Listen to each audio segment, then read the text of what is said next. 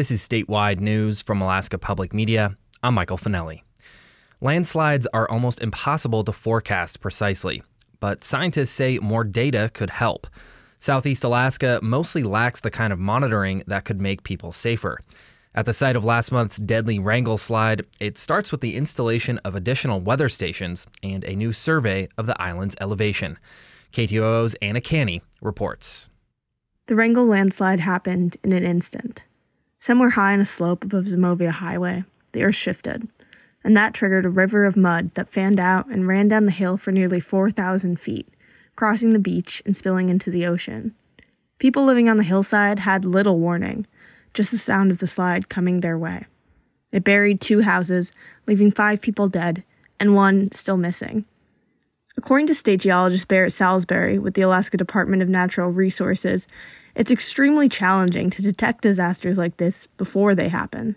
We're always going to be surprised by a landslide event. We could give you an estimate of where we think the hotspots for future activity could be, would be, but there's no guarantee, and it's pretty unlikely that we would get all those spot on. One thing is guaranteed across the steep mountain slopes of southeast Alaska, those hotspots are everywhere, and human caused climate change could trigger even more slides in the future. Landslides are incredibly complex.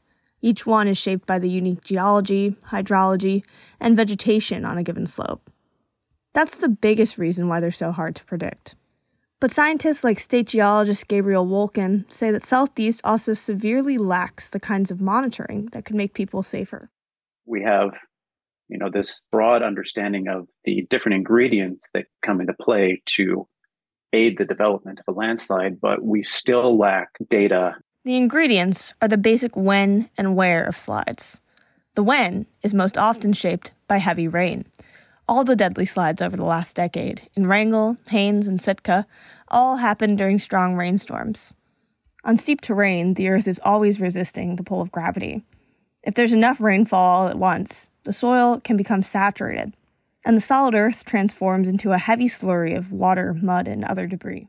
Trees, shrubs, homes, cars, anything in the way becomes a part of this debris flow. It's incredibly difficult to figure out a threshold where there's enough rain to create landslide conditions, and the scarcity of weather stations makes it impossible.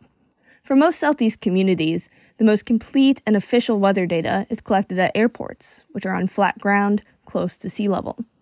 But the mix of ocean and steep mountains in the region causes weather to behave very differently across even small distances.